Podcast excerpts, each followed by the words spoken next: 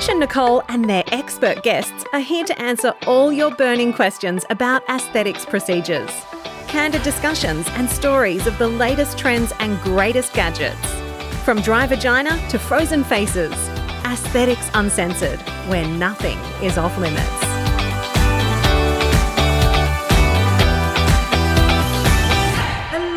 Welcome to Aesthetics Uncensored. You're here with Nicole Montgomery today. And today I'm so excited because I'm talking to Dr. Martina Lavery and from um, local to me from Winston Hills. So, Dr. Martina has two clinics uh, Martina Dental and Plus Aesthetics. Welcome.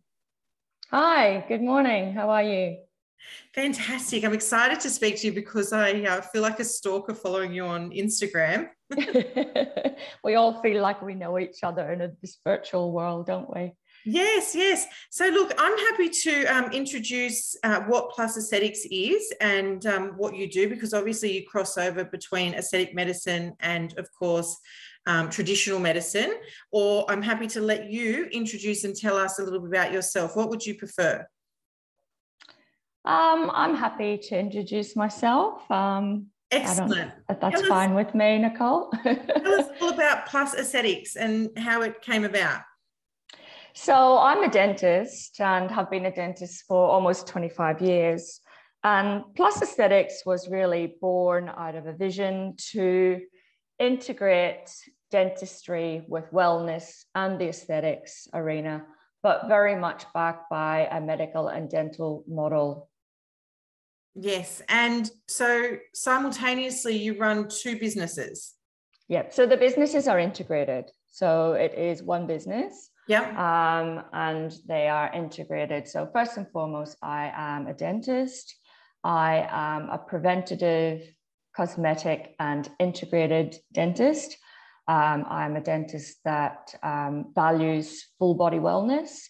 And I think it's really, really important that we start to um, have the philosophy and the idea that dentistry is not a separate entity in the body. Your teeth are very much integrated with your overall wellness.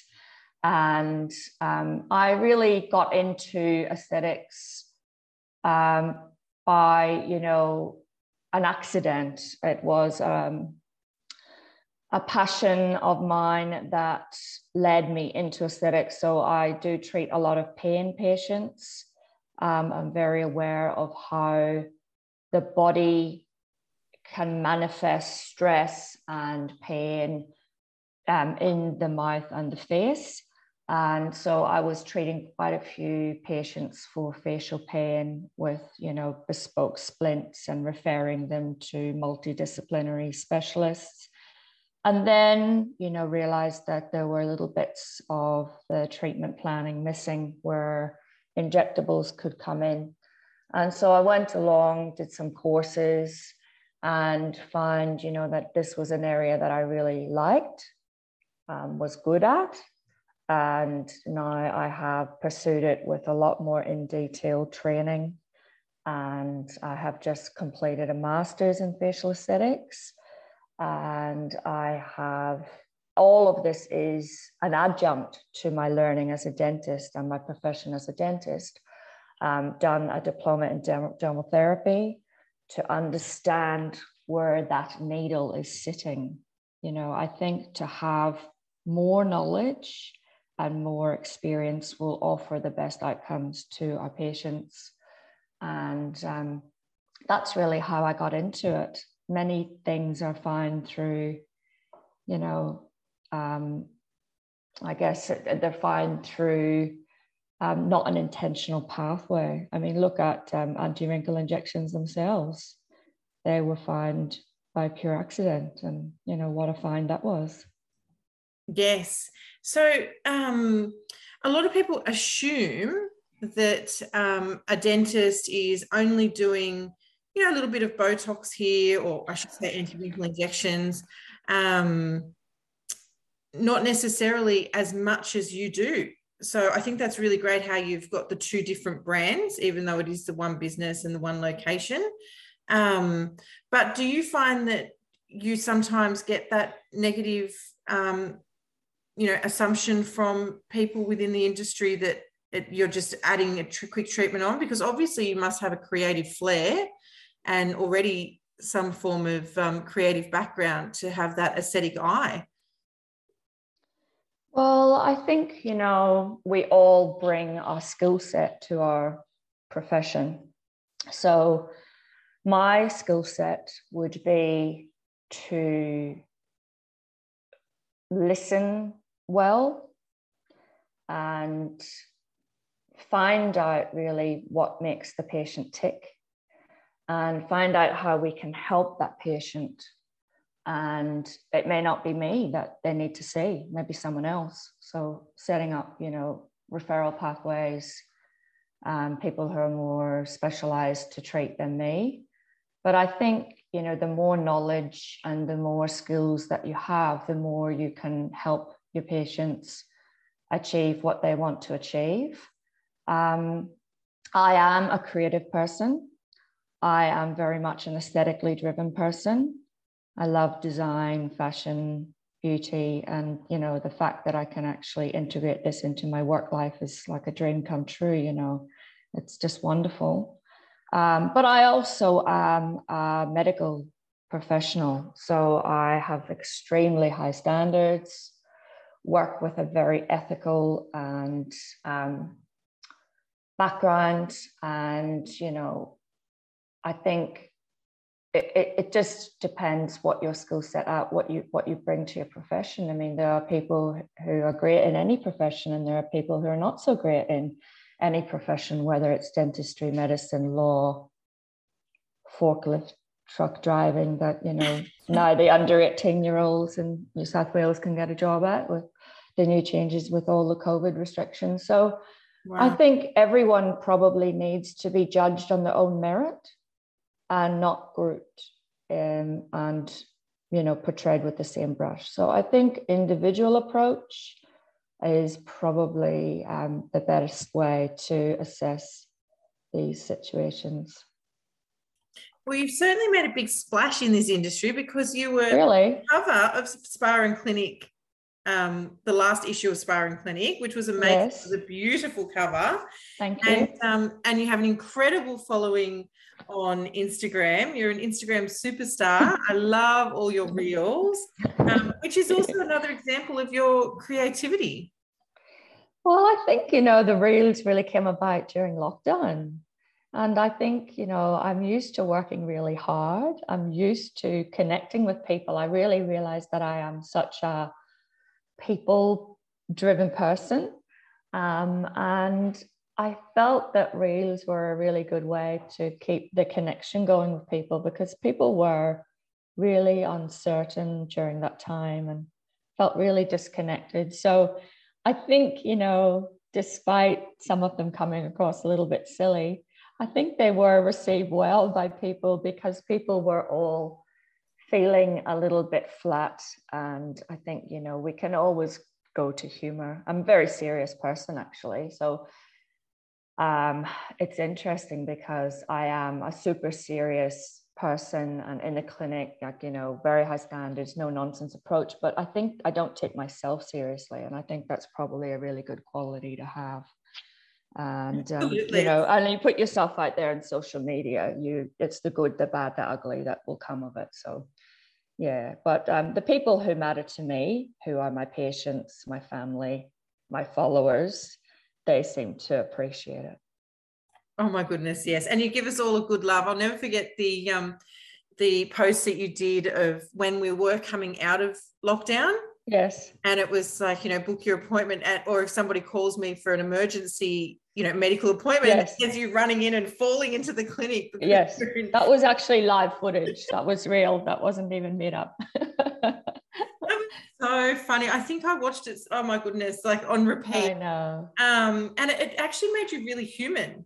Yeah i you think know? we must. We must you know try to be authentic and you know no one's perfect. We can try to be but you know, with the best of intentions, no one is. And I think that can probably be one of our greatest strengths to be able to be authentic and show vulnerability. And um, you know you're there trying to do your best and um, with good intentions and yeah i think it, it's really important that people say you know that you know you're you're just like anyone else really Oh my goodness, it is. It's so funny um, to to watch you, and I think for any layperson, um, when you have that title when, of a doctor, you, you yeah. always assume that that person, you know, is on a pedestal. They're smarter than you. They're, you know, they, they um, you know, that they are. They're of a higher standing, I guess, and um, yeah and that's just society. We, we have a great respect for doctors. So, yeah. um, so to, to break down that that barrier and and feel really comfortable to go into your clinic, like as if you already know, uh, like as if we yeah. you,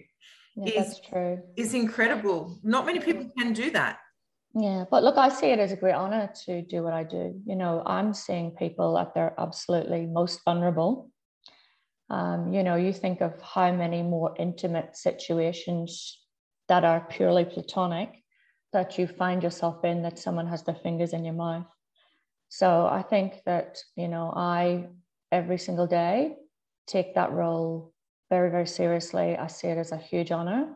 Um, I see people in their most vulnerable states. And um, I think it's my absolute role to respect that privilege, that title, a title is just a title until you can prove it different. And um, yeah, I think it's it's a real privilege to do the work that I do, and I treat every single patient that comes into my care with with that philosophy. Yeah, and it's it's incredible, and I think um, I think that that resonates through all of your your marketing. For people who don't know, um, the Instagram handle is dr underscore m a r t i n a underscore l a v e r y, and I believe you actually have more than one Instagram account, but this is the the primary one that I follow. Um, but of course, you cross pollinate between the two, and um, you're clearly very busy because you're yeah, super busy. Yes, absolutely business owner, a dentist, a, a aesthetic professional, um, an expert, you're um, a, a mum, you know, you like you're doing so many different things I can't even imagine. Yeah. When you have- and I actually just added the skill of becoming an umpire. I was given a role of being an umpire at the cricket carnival that I just went to. So, you know, you can learn new things. I think we all must keep an open mind and have a growth mindset. We can, we can learn new things all the time. It's incredible. You're remarkable. So when you have a client come in and you're talking about, you know, skincare or, um, for instance, maybe a package that will help them to achieve their goals over a long period of time, um, and they say, oh, "I'm just too busy," how do you how do you combat that? And um, well, I would probably just say, well, look, I'm probably not the right clinic for you because for you to get good results, it takes commitment. So I'd rather be honest and um, I'd rather do the right thing for the patient because it's a very much a patient centric clinic. So if a patient, it's just like dentistry, if patients don't make the commitment, then I'm probably not the right clinic for them. So, um, you know, you, you can't get dream results overnight and you can't achieve wellness or you can't achieve dental health or great aesthetic results by a quick fix. So anyone that offers that is misleading. And I love saying no. I think the word no is so underused in the aesthetic world, in the world in general. Imagine you have um, a lot. Do you have people laying down, you know, ready to do their booked in to obviously have dental work done, and then all of a sudden they're asking you 101 questions about aesthetic procedures? Well, look, I mean, I think we have really in depth consultations. So I probably talk more than I do. I think talking is really important. I think the talking is more important than the doing. I think great results occur in the consult, not in the treatment. So I, I think, you know, you can't um, do dentistry and you can't do aesthetics without a plan because it will just end in disaster. So I think you know it's it's very much um, a, a treatment planning philosophy that I have across the board, whether in aesthetics or dentistry. And I'm not a one hit wonder person. I'm very much into building relationships. So I think everyone finds the practitioner they're looking for. And if you can't commit, you're not going to achieve the results, then I'm going to be the baddie. So I'd rather sleep at night and I'd rather get great results for the patients who really do want to put the effort in and commit. So yeah, the it's a very fickle world there. And I think, you know, you really can pick also the patients who are really vested in getting good results too. So if someone wants a quick fix and they don't want to put the effort in, they're, they're not going to get the results. That's just the bottom line. It's like going to the gym, isn't it? Or eating well. It takes time, it takes consistency, it takes education, it takes knowledge, and it takes um, ownership. You've got to own what you're doing. So I think, you know, if we were actually more ethical and more patient centered, we'd probably say no a bit more, I think. I love saying no. I love I love it. I say no more than yes, actually. Well, I think that's actually a really good um, a really good tip in itself for for all of us because we all um, you know tend to want to be people pleasers and and say yes, especially you know. Yeah, it's it's hard, but yeah. you save yourself a lot of sleepless nights. I think so. The ability to say no and offer second opinions it really cuts through who's serious and who isn't. And um, yeah, and if you're serious about getting great results and looking like fresher and five years younger, you'll get them. You'll really, you really will achieve them because aesthetic medicine is evolving so rapidly. Um, and you know, there are so many non-surgical options out there that can really achieve great results for your patients, but it's not going to happen overnight. So I think, you know, even someone who wants to come and, you know, they're keen to do so many things, and then you actually say, well, hey, you know, it's going to involve this and it's going to involve this. It, you can see their reaction. If they're still motivated after you tell them the risks, the complications, the downtime, the cost, the ongoing maintenance, if they're still keen, then they're going to get great results. And if they're not, and they maybe just want like, you know, their lips filled or they want to say have a hydrofacial or something like that, well, that's great too. But they're not going to achieve the results that someone's completely committed to will achieve. Yeah, exactly. Well, what would you say is your favorite treatment at the moment? Oh, well, look, today is actually my first day back in the clinic. I haven't worked um, because we had, you know, so many problems um, in the lead up to Christmas with COVID. I just didn't feel safe.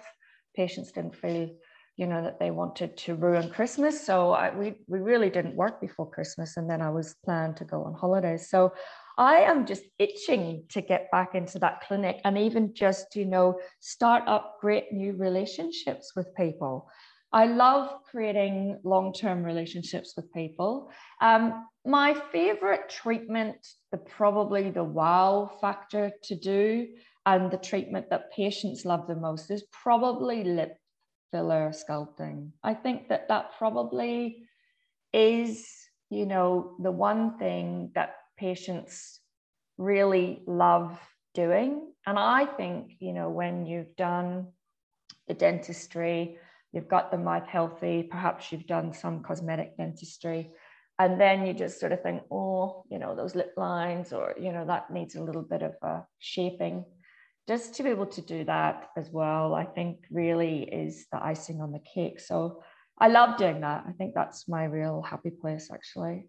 I really, and I love the results as well. And I think, you know, it's a purely represented area um, in aesthetics. It can be done really, really badly. And, you know, patients are always so super concerned about, oh gosh, you know, am I going to look ducky or is anyone going to notice? And, you know, there's so many bad lips out there and so many poor filler choices that are, and injection techniques that are used that makes me cringe actually. And, um, you know, when they see it and they go, oh, you know, it looks so natural. Well, it's just an understanding of the anatomy and the product choices and technique and, and patient selection too, I think. Oh, sorry, that's my dog. That's okay. We're about Sorry. oh. talking about pain. How do you, um, when you do lips? Yes. I, am just thinking immediately, oh, dental blocker. Yeah. How do you manage pain? I mean, some patients obviously have a very good pain threshold, Yes. but do you manage pain? I would assume better than uh, somebody maybe who doesn't have the knowledge in regards to pain as as you do.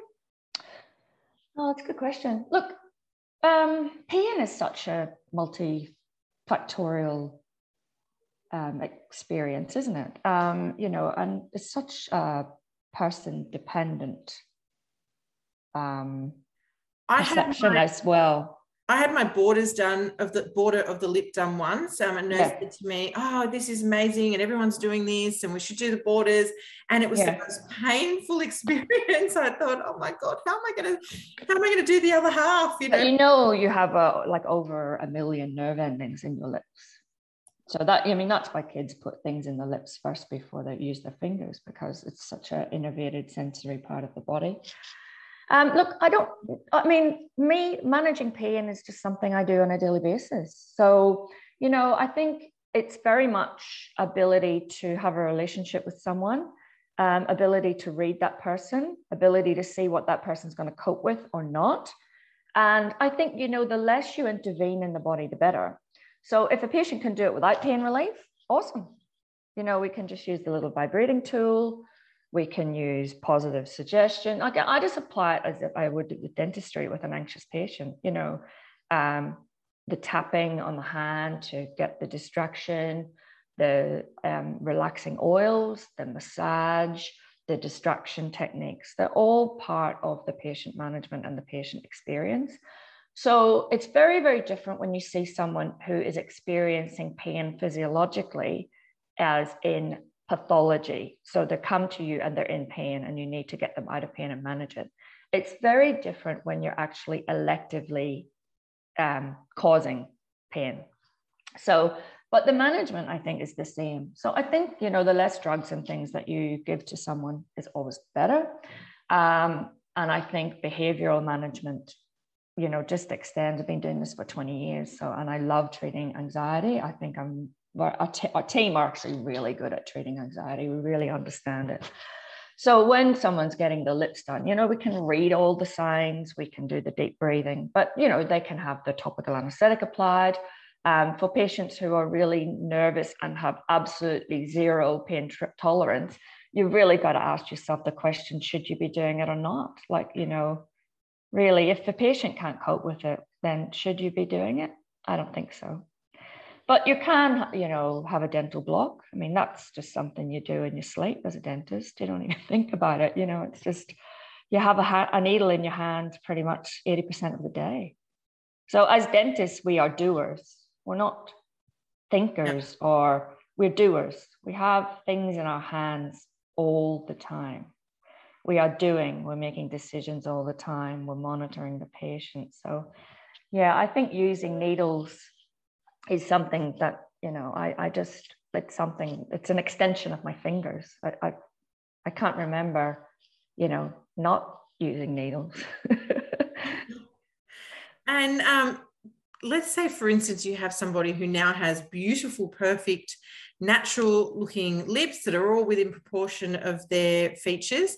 yes And then they smile and they have terrible, terrible yellow teeth or Yeah. bad teeth. What do you do? I mean, my hairdresser does teeth whitening, which yeah well look they wouldn't be my patient so they wouldn't be my patient if that's the case because that's really poor treatment planning so dental dental first health first and then icing on the cake last so if a patient were to come to me with the lovely lips and it was a patient who i'd met for the first time and they needed to sort out their teeth well you know then you have to look at that because you know you can really get it wrong because you know the skeletal base and the dental base of the lower face will really dictate the position of the lips.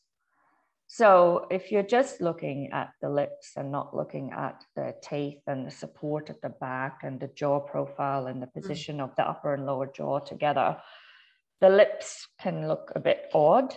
So, you know, you would never do lips and then do the teeth. Like you would, well, I I wouldn't. because no. I'm yes. first and foremost yeah. looking at the teeth. So yes. yeah. really, you know, what you're doing is you're making sensible choices and you're staging mm. the treatment in an appropriate way. So you're dealing with health first and then aesthetics second. And you know, like really there are evidence now to suggest that when you do lip filler, and there could be oral bacteria because of dental decay or gum disease, that actually can manifest in complications with infections in the lips.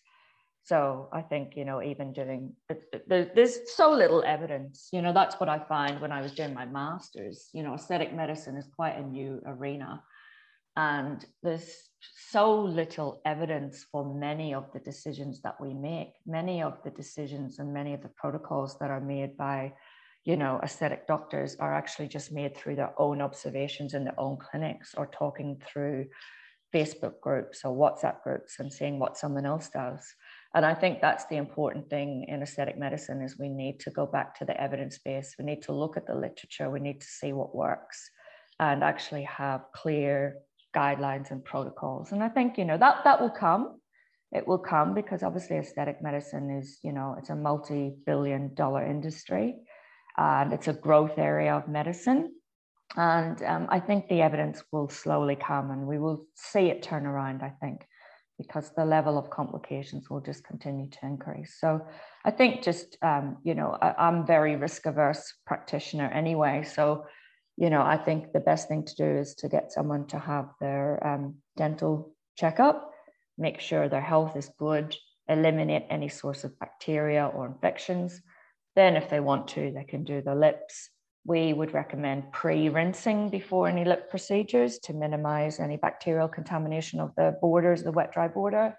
And then also, I think, you know, there are some uh, articles that are showing that, you know, even with the administration of cheek fillers, there can be a molar infection. So the back teeth, there can be infections in the molars, there can be a dead tooth, and that can form, um, you know, hypersensitivity nodules or type 4 delayed hypersensitivity or infection. So I think it's like nothing can be separated, nothing can be segregated.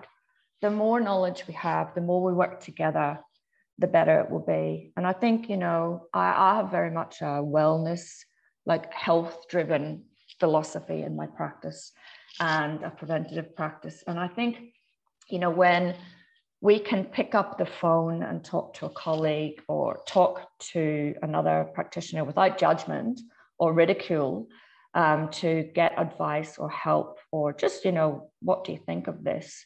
I think that that will be a really great step forward because, you know, it does feel like at the minute, you know, dentistry and medicine are entirely separate entities and never the twain shall meet. So my hope would be in my practicing life that we can see a bit more integration.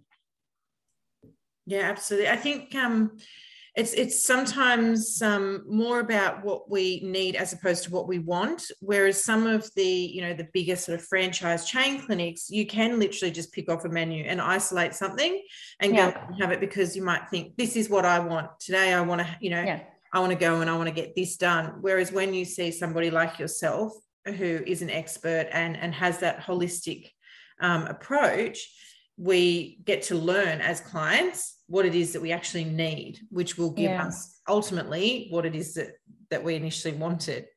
It's tough though, because mm. you know, that that is the mentality. You know, we are a one mil mentality society, aren't we? Yes. So, you know, um, my biggest hit, you know, you get a phone call, how much is one mil cheek filler? Well, I mean, like, how is that even a question in your head that, you know, how much is one mil of cheek filler? It's just, I, I think it's just so random and it's such a lack of education. And I think that really needs to be turned around, I think in a sense, I suppose um, Groupon and um, what are the other ones? Cudo and all of these discount sites and yeah. a lot of you know social media ads will say, you know, X amount of dollars for half a mil or X amount of dollars for one mil. And in our yeah. minds, we're assuming that that you know it's very cheeky to do a half a mil ad because the price yes. looks so attractive. You think, oh yes. gosh, two hundred fifty dollars, and I can get my lips to look like the person in the picture That's right. But of course, the person in the picture may not even have lip filler. That's right. Yeah. So I guess that's advertising and regulation and yeah. It's, really hard though because it confuses yeah. consumers and yeah, especially absolutely. If, if you are conscious of price, um, and you know sometimes it can be a little bit daunting to go to a consult not knowing because you might think you know it's like when you go to a restaurant if there's no prices on the menu that's right you assume this restaurant's too expensive for me that's um, right. and um, it may not actually be the case you know a lot of um, doctors uh, like yourself are um, are accessible. Yeah. and you know there are different options for payments and, and so on and so forth. Yeah. but i think we just assume and there's that fear and think oh well this is really cheap because it's on groupon. Yeah. Exactly. I think it's such a gray area isn't it? You know this you know medicine aesthetics beauty. And i think you know we really have to keep sending the message through that these are medical procedures. It's not like you know it's not like something that is external to the body. It's really going to be in your body. And you know there are so many things that can go wrong. And i think we need to start to really try to push home the message of the seriousness of it. Um, i don't Absolutely. know how i think yeah, you know it just right. is going to need to many, be many groups, yeah do a disservice to the industry when they do ads like that yeah because it does make it very frivolous um, you know, and it does seem like it's just a, you know, no downtime, no pain, no this, no that. And it does make it sound really simple and really yeah. easy. Whereas um, you're right, I've never heard a positive story from a discount procedure. No.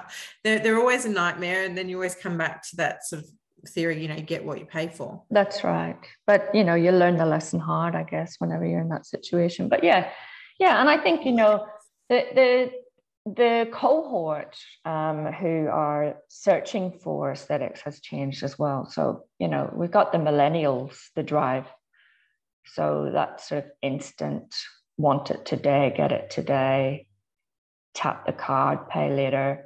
Um, you know, I want to get it. Uh, I've seen someone on Snapchat, I've seen someone on Instagram, and I want to get that, and I want to be seen today. And, you know, um, and then you have, you know, the older cohort um, so someone say in the 50s who just wants to look that little bit better. Um, so yeah, it's just really finding your fit, I guess, in any profession.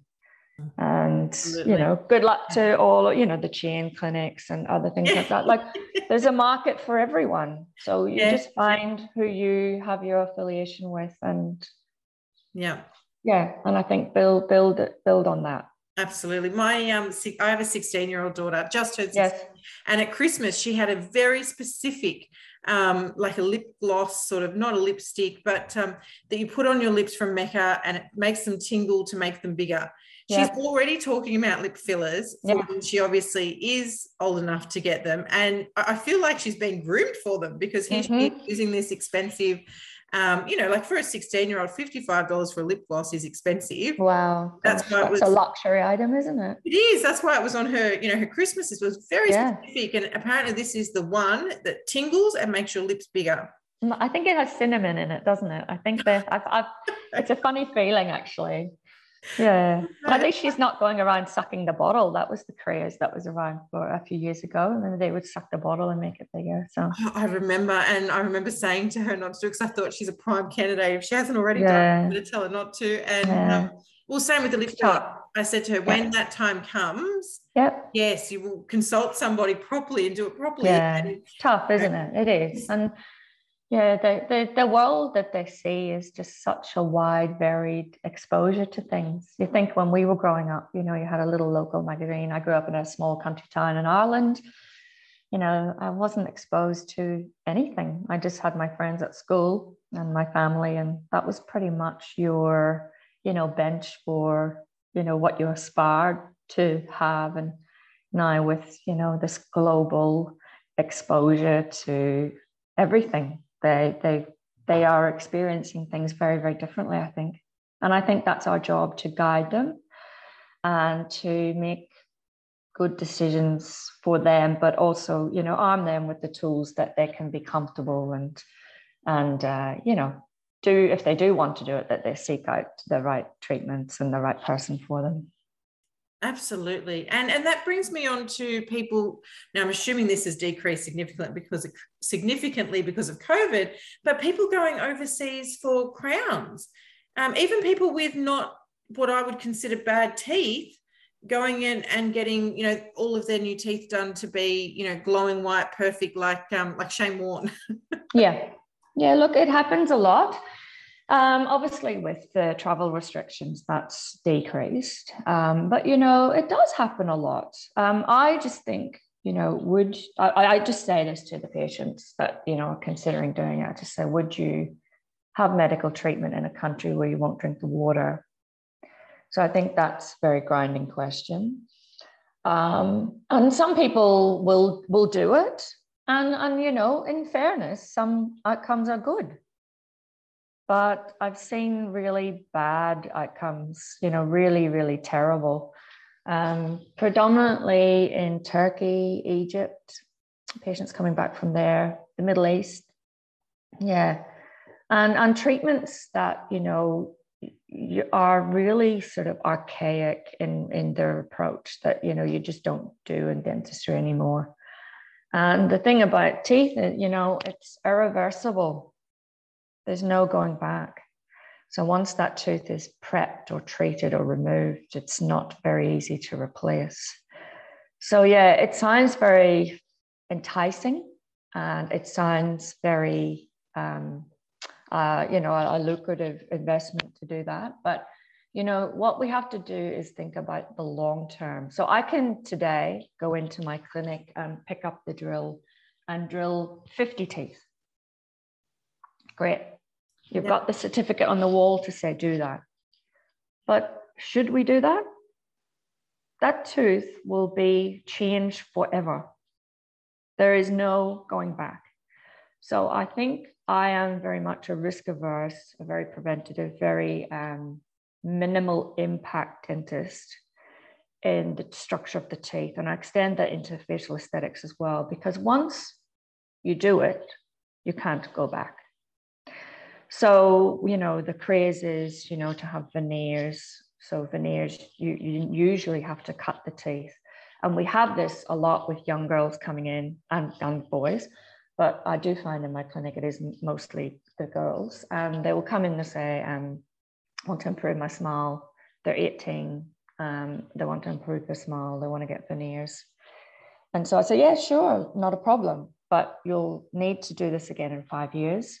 We need to cut your teeth. There's a risk that you know you could get decay. You could have to have a root canal. Um, there's going to be downtime perhaps it will fracture. You're never going to be able to bite into an apple again. You're certainly not going to, you know, take off a beer bottle with your teeth. Um, and now you and I are married.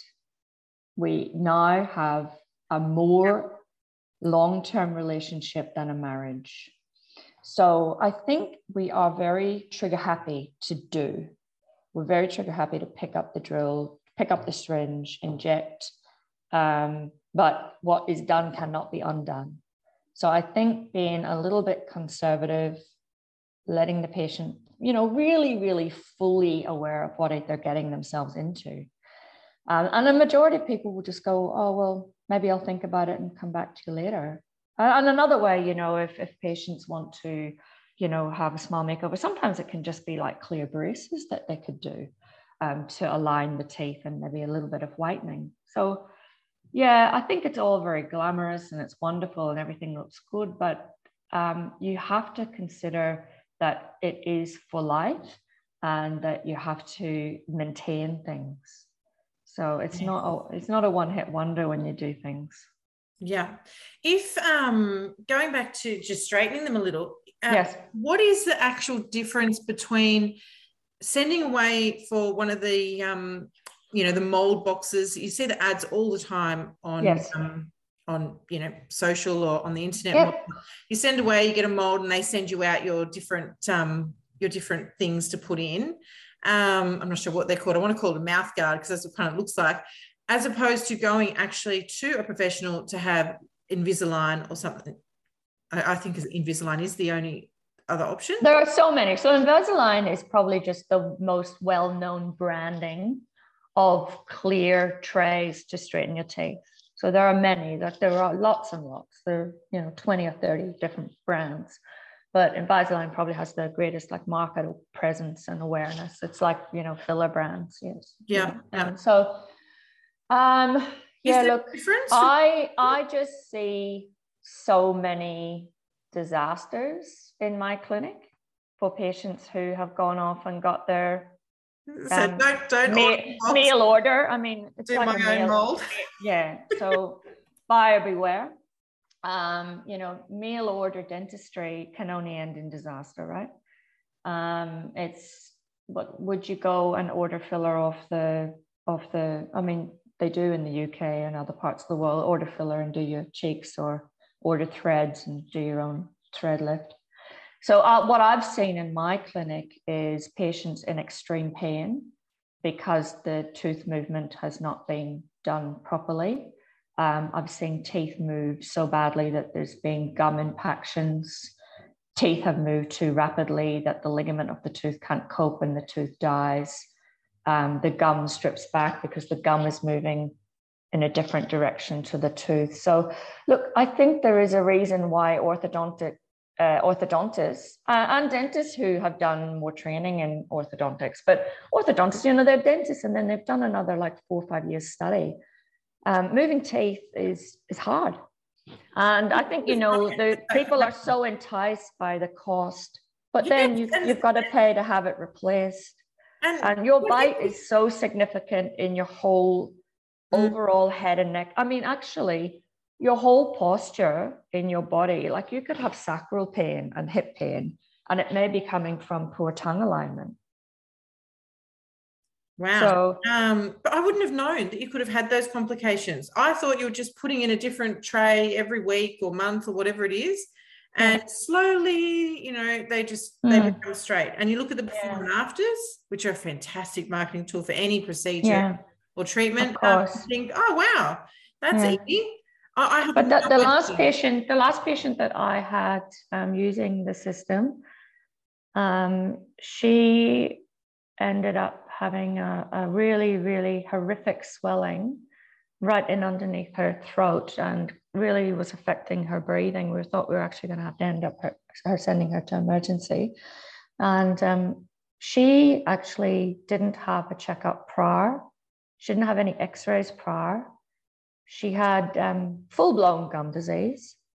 Um, and if you've got gum disease, you're going to move those teeth, and one day those teeth you'll just pick them up with your fingers because you need support. It's like building a house on a swamp. I mean, the house will look lovely for a year, and then it will be in underneath, you know, in the in the foundation. So, yeah, my recommendation is that health is health, and you know, you you can't you're straightening your teeth, so then it's defined as an aesthetic thing so is it then defined as a beauty thing?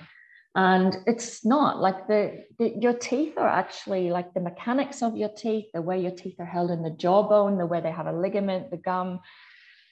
It just, I haven't seen any good come of it in my clinical practice. So I'm sure there are great results out there. I'm sure people have no problems. I'm sure I'll get lots of hate for saying these things. But my clinical experience of this is it's not um, working out for those patients that I've seen. And now what they're going to have to do is actually go to an orthodontist to repair all the really bad work and perhaps put the traditional metal braces on because the work may not be something that can be done through the you know the clear tray so yes. yeah I, uh, yeah have you had success with invisalign i don't do it oh okay well there you go i think um, orthodontics is a specialty area yep so I think I know what I do and I do it really well. And mm. um, and I'll just send someone off. Like to, you said earlier, you've done have it done. Yeah. yeah. Yeah. So I have a great um, network of practitioners that I refer to and specialists, and we get great results for the patients. And then I finish off little tweakments at the end. So, yeah, I think it's um, a specialty area. Yeah. Yeah. Um, can can you tell us about your little tweakments and any success story, any patient story that is a feel good story that um, that you often may think of or refer to you've had somebody come in very I think every day there's a wonderful patient story.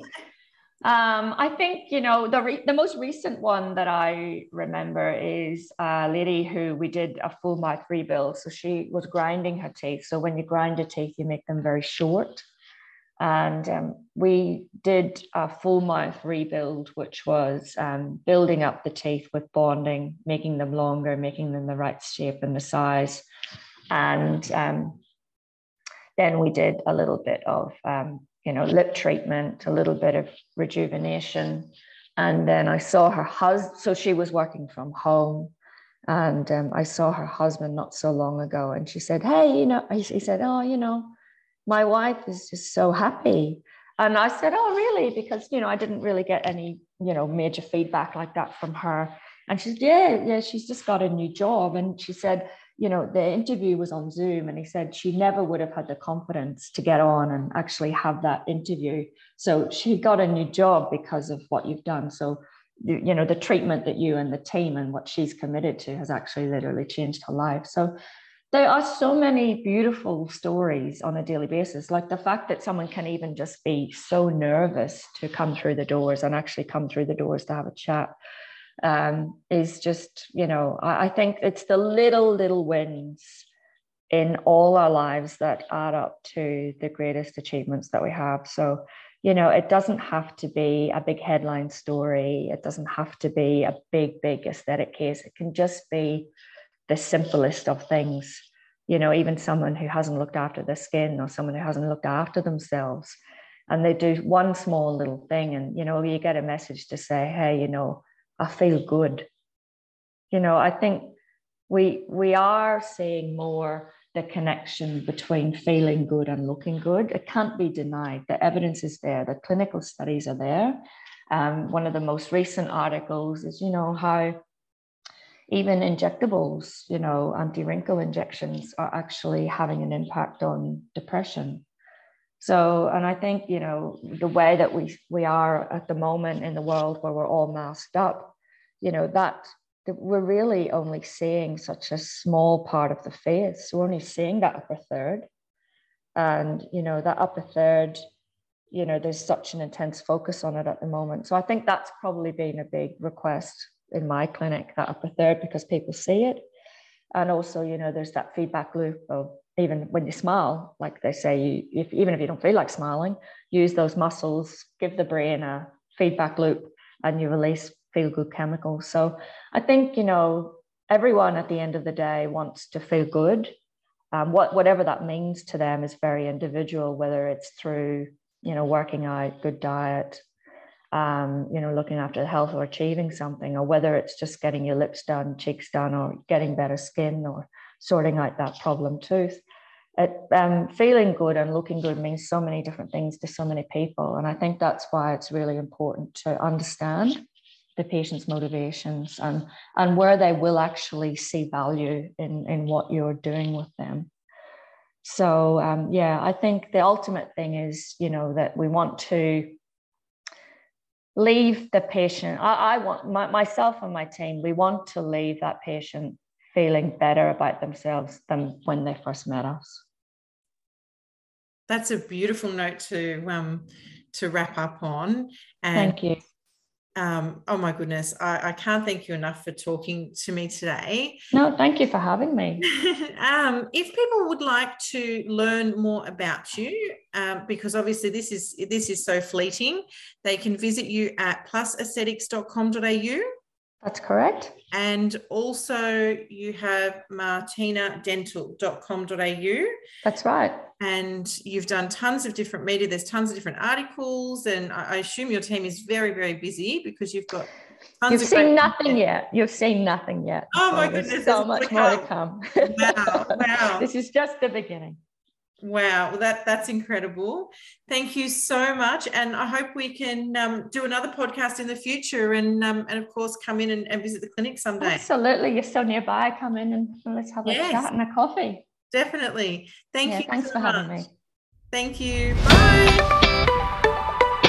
Got a burning question for Trish and Nick at Aesthetics Uncensored? slide into their DMs on Instagram at Aesthetics Uncensored. Stay positive, boobs and chin high.